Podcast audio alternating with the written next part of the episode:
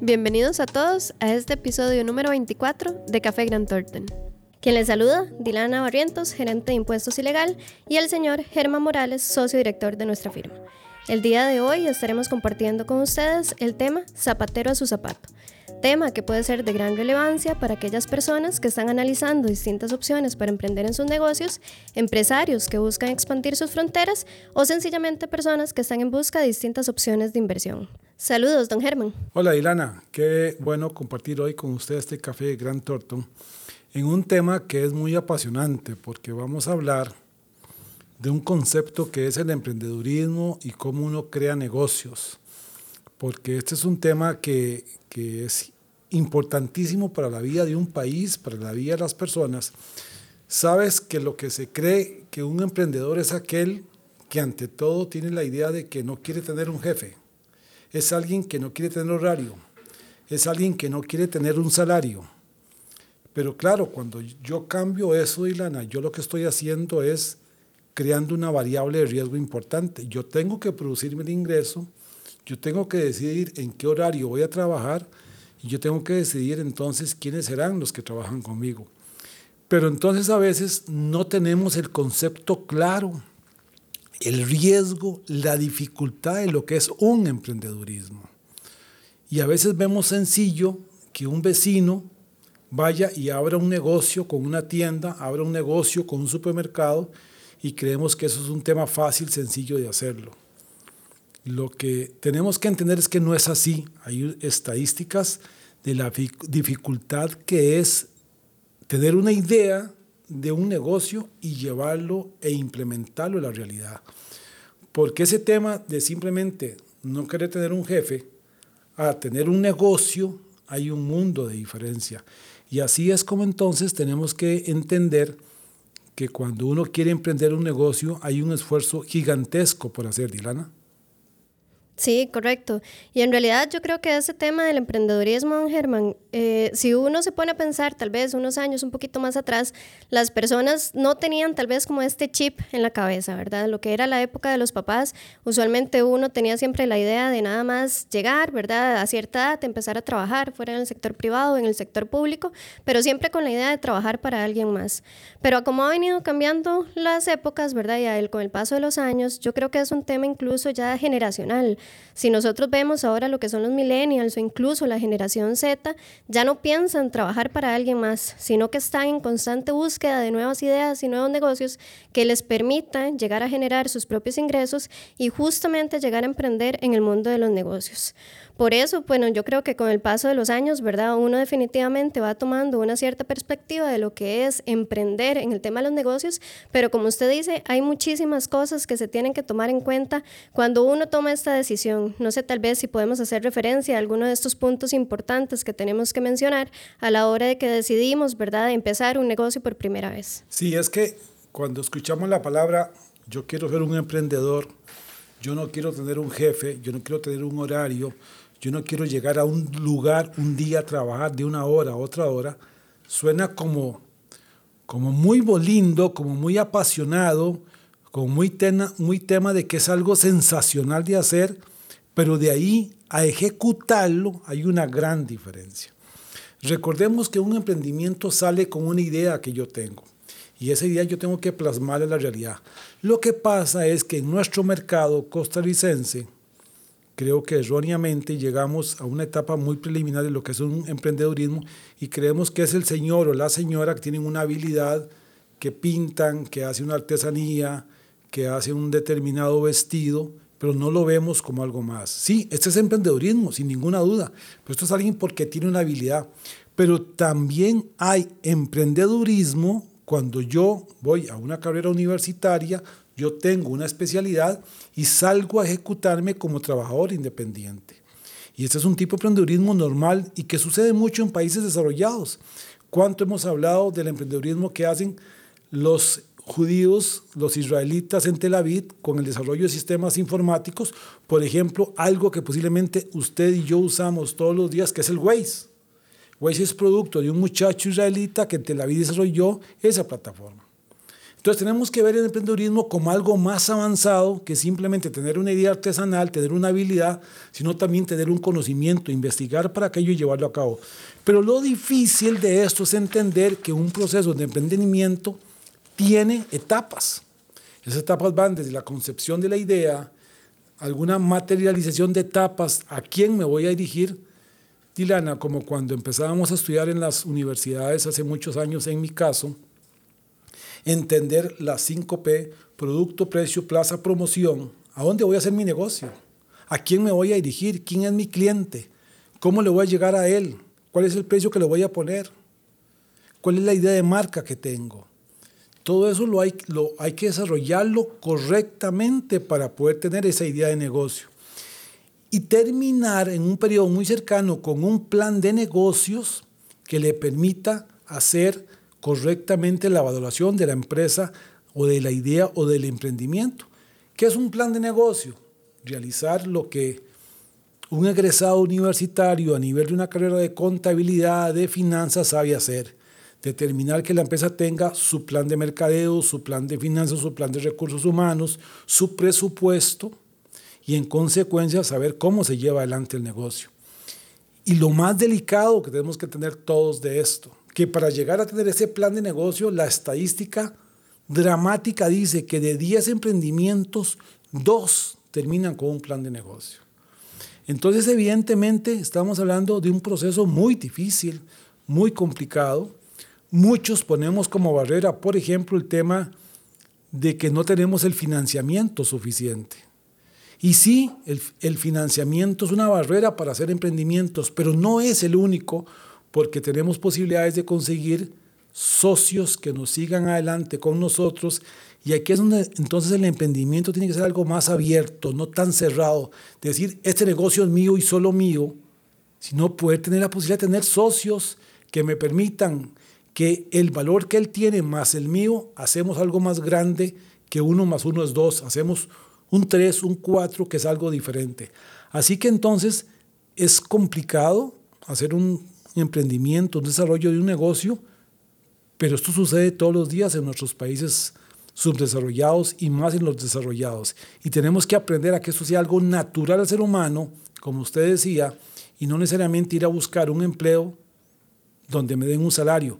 Repito, aquí no estamos ni diciendo que algo es A bueno o algo es B malo, no. Cada quien se desempeña en las posibilidades que tiene. Pero entendamos que el emprendedurismo es una forma de seguir adelante, Ilana. Sí, don Germán, definitivamente como vemos, ¿verdad? Son múltiples las consideraciones que necesitamos tener antes de empezar con un negocio nuevo. Hemos hablado de aspectos como desarrollar la idea inicial, crear planes de negocios, estudios de mercado, incluso analizar el tema de recursos, ¿verdad? No hablando solo desde el punto de vista financiero, sino también de recurso humano, si cuento con las personas necesarias para iniciar con este nuevo proyecto, pero ¿qué pasa cuando yo tengo ya un negocio nuevo y decido expandir mis fronteras o eventualmente empezar con otro negocio diferente.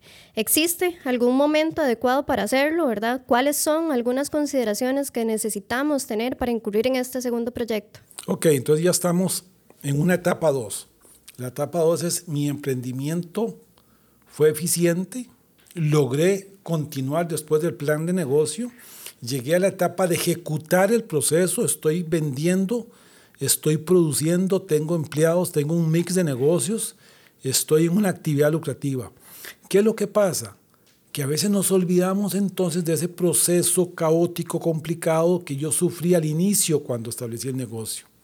Y posiblemente muchas de las empresas estén viviendo altas rentabilidades que les permitan generar ingresos, este, utilidades importantes que le permiten a los dueños generar una rentabilidad adecuada. Pero tenemos que entender que esa rentabilidad la produce ese negocio, eso que yo emprendí, eso que tengo ahí, que le diseñé, a dónde lo voy a hacer, cómo le voy a llegar al cliente, cómo le voy a vender, con qué precio, con qué estrategia. ¿Y qué es lo que pasa, Dilana? Que a veces entonces creemos que tengo la habilidad para seguirlo haciendo permanentemente, que creemos que entonces yo sé ya qué hacer y que puedo seguir haciendo todo lo que quiera. Entonces viene cuando el emprendedor pasa a ser un negocio B, un negocio C. Sin embargo, los negocios B y los negocios C son satélites del negocio A. A veces no se desarrollan, no son eficientes y absorben costos y gastos del negocio A. Y aquí es donde tenemos que valorar muy bien en el sentido de que a veces estos negocios lo que hacen es que nos generan que nuestro negocio principal empiece a generar menos rentabilidad. Por ejemplo, Irana, en tu comunidad, cuando usted era niña, ¿cuántos negocios vio usted cerrar? Los típicos negocios de nuestros pueblos, la ferretería, el pequeño abastecedor, la panadería que cocinaba el pan con leña, negocios que si usted se vuelve a ver hoy en su lugar de residencia, se da cuenta si existen o si no existen. ¿Qué ha pasado? ¿Por qué? Porque muchas veces la estrategia de esos negocios era localización. Posiblemente una ferretería, un depósito de materiales, era importante en un lugar donde los vecinos a su alrededor, un kilómetro a la redonda, estaban construyendo casas. Es decir, la ciudad ahí en ese instante estaba en construcción. Una vez que termina la construcción, posiblemente bajan las compras de materiales, porque nadie va a ir a un lugar determinado a comprar un material que lo puedo comprar cerca de mi residencia. Entonces tenemos que entender que cuando yo crea un negocio, ¿Cuál es la fortaleza que tengo? ¿Qué es lo que lo hace diferente, Dilana? Definitivamente, ¿verdad? Hablando de ese tema, don Germán, bueno, yo soy de Moravia y Moravia no es lo que era antes, ¿verdad? Como usted mencionaba, esas ferreterías que uno veía alrededor del Parque Central, la, el mini super o las pasamanerías son tiendas que ya hoy en día no están. Y esto puede ser por un tema de afectación directa sobre los negocios, como usted mencionaba, por ejemplo, lo que es la baja en las ventas, que esto puede estar muy relacionado con una baja en la demanda por parte de los clientes que estos este, pequeños negocios han tenido a lo largo del, tiempo y que justamente lo que ha llevado es al cierre de muchas de estas tiendas. Pero también puede hacer que muchas de estas tiendas, ¿verdad? O estos negocios que han ido cerrando con el paso de los años se puedan ver vistas hasta por un tema de desarrollo. En Moravia, por ejemplo, ya contamos con negocios sumamente desarrollados que llegan a ser gigantes en comparación con estos pequeños negocios que teníamos antes y pasamos a tener, ¿verdad? Estas tienditas familiares que veíamos antes alrededor del parque donde se vendía ropa, por ejemplo, a tener un mall donde puedes encontrar tiendas departamentales, tiendas de tecnología, supermercados y demás. Entonces, posiblemente todas estas personas que se han visto afectadas por estos cierres, ¿verdad? Han tenido la necesidad de emprender en otros negocios. Y en este caso no por un tema específicamente de expandir sus fronteras, sino más que todo por necesidad. Que aquí vemos también, ¿verdad? Porque es tan importante la necesidad que necesitamos nosotros tener este, a veces como emprendedores para tener esa capacidad de evolucionar y de adaptarse a estas nuevas condiciones de mercado. Evolución. Evolución es una palabra que yo escuchaba hace 20 años cuando veía televisión con mis hijos, de que las, caricaturas decían que vaya a evolucionar a niveles posteriores. Yo no entendía qué era evolucionar. El negocio evoluciona, evidentemente, pero el negocio evoluciona cuando yo estoy orientado a entender quién es mi cliente, cómo le llego a él, con ventas de contado, con ventas de crédito, porque pasa al frente, porque le distribuyo hoy con una moto que yo puedo obtener con un servicio express. Todo eso es lo que hay que analizar. Y entender que los negocios requieren ciencia de administración. No es ya la mera lógica lo que hace que un negocio subsista. Hoy en el tiempo de la digitalización, estamos hablando de que estamos en la cuarta revolución industrial, que es la digitalización. Tenemos que entender que tenemos que poner procesos más científicos que nos digan cómo emprender nuestro negocio. Y aquí es donde entonces yo quiero llamar la atención, Dilana de que a veces tenemos todo este recorrido grande de un emprendimiento, nos costó llegar ahí, desarrollar, hacer el plan de negocio, ubicar clientes, vender, tener margen, tener utilidad, y de un pronto a otro empezamos a desarrollar un plan B con un negocio y a sacrificar el negocio principal que tenemos. Y a veces este negocio B nos genera pérdidas, pero como el negocio A es rentable, seguimos absorbiendo y le seguimos aportando y aportando y no le dedicamos el tiempo suficiente.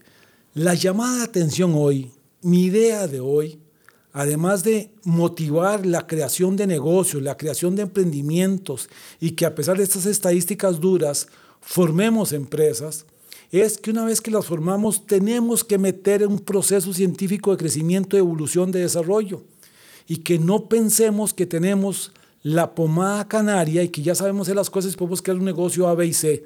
Porque hoy, 12 meses después de la pandemia, cuántos negocios han cerrado. ¿Y por qué han cerrado? Porque evidentemente la gente no compró, porque estuvo en cuarentena, porque hubo menos consumo.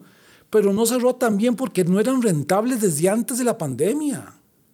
Porque no vendían lo suficiente para cubrir sus costos, no llegaban al punto de equilibrio. ¿Por qué? Porque eran los negocios B de algún emprendimiento importante que tenía. Entonces estaba sangrando el negocio principal. Tenemos que entender cuántas de nuestras compañías, por ejemplo, son importantes en lo que típicamente llamo, Dilana, la sociedad que se dedica a la venta de papas tostadas y en pronto otro dice, yo no voy a vender papas, yo voy ahora a hacer un negocio, voy a hacer un edificio de cinco pisos donde tenga mi planta ahí y le alquilo a Dilana también. Y creemos que tenemos el conocimiento de dedicarnos a una segunda actividad sin tenerlo. Y ponemos en riesgo el emprendimiento que nos costó tanto. Y eso genera que el endeudamiento que tomo inmobiliario va a comerse la utilidad de la venta de papas.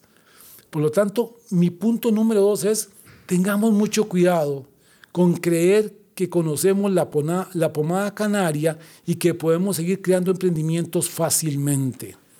Cuidemos, seamos conservadores, ahorremos, invirtamos, desarrollemos negocios con los procesos científicos que nos permitan correctamente medir las rentabilidades. Midamos todos los días el consumo, ventas al crédito, ventas de contado, el mercado, la digitalización. Hoy es un tema de procesos altamente conocidos que podemos manejar y evidentemente posiblemente van a requerir alguna asesoría y Grant Thornton hace algunas de esas labores que les puede apoyar a ustedes directamente. Así que mi punto es, ya que hemos pasado un proceso grande de emprendimiento con grandes dificultades, no lo echemos a perder con decisiones al final creyendo que todo lo conocemos, sino que sigamos siempre por los procesos científicos que nos permitan generar la rentabilidad adecuada. Yo creo que eso es un tema importante, Ilana, que debemos de tomar en cuenta para ir finalizando de mi parte esta participación del día de hoy. Sí, correcto. Bueno, y tomando en cuenta, ¿verdad? Ya todos estos puntos que hemos mencionado, definitivamente el tema de emprender no es una decisión que se pueda tomar del día a la mañana. Adicional a todo este montón de consideraciones que se necesitan tener, por ejemplo, el plan de negocios, recursos, la posibilidad de obtener materia prima, personal, canales de distribución y el número que podamos incluir aquí, que puede ser infinito, de cosas que tenemos que tomar en cuenta, hay que tomar también en cuenta la situación país. Como comentaba don Germán, ¿verdad? Esta situación económica en Costa Rica puede llegar a tener en algún momento un impacto bastante importante en esos negocios nuevos y puede llegar a afectar de forma directa el éxito o el no éxito que pueda llegar a tener un negocio nuevo en, eh, cuando empieza en el tema del mercado nuevo. Se conoce, por ejemplo, como lo decía don Germán, que un 80% de esos negocios nuevos cierran sus puertas al cabo de dos años y con el tema de la pandemia, desgraciadamente, se dio una contracción que va de entre un 7 y un 8% y al final termina afectando aproximadamente a 2.7 millones de emprendimientos a nivel de Latinoamérica, lo cual llega a representar aproximadamente un 20% del total de emprendimientos que tenemos a nivel de la región. Y nada más, todo esto que hemos hablado es lo que le llamamos zapatero tus zapatos. Correcto. Que es la frase que nos llama el día de hoy a este, a este podcast, que es, no dejes de hacer lo que sos hábiles de hacer. Y si quieres hacer tenis, si quieres hacer zapatos de correr, si quieres hacer otro tipo de zapatos, valora científicamente lo que quieres hacer. Correcto, es mantenerse fiel en el sector en el cual uno está y el cual uno conoce. Y de aquí justamente, como decía don Germán, el refrán popular, zapatero a su zapato. Si ya se tuvo éxito en un negocio y se decide eventualmente emprender con otro y expandir las fronteras, hay que hacerlo de forma consciente y tomando siempre riesgos calculados. Pero sobre todo, como se mencionaba anteriormente, tomando las precauciones del caso y sobre todo teniendo cuidado para preservar el negocio que ya pasó esta etapa crítica de crecimiento. Les agradecemos su compañía en este episodio de Café Gran Thornton. Los esperamos nuevamente. Con ustedes, Dilana Barrientos, gerente de impuestos y. Y Germán Morales, socio director de Gran Thornton. Gracias.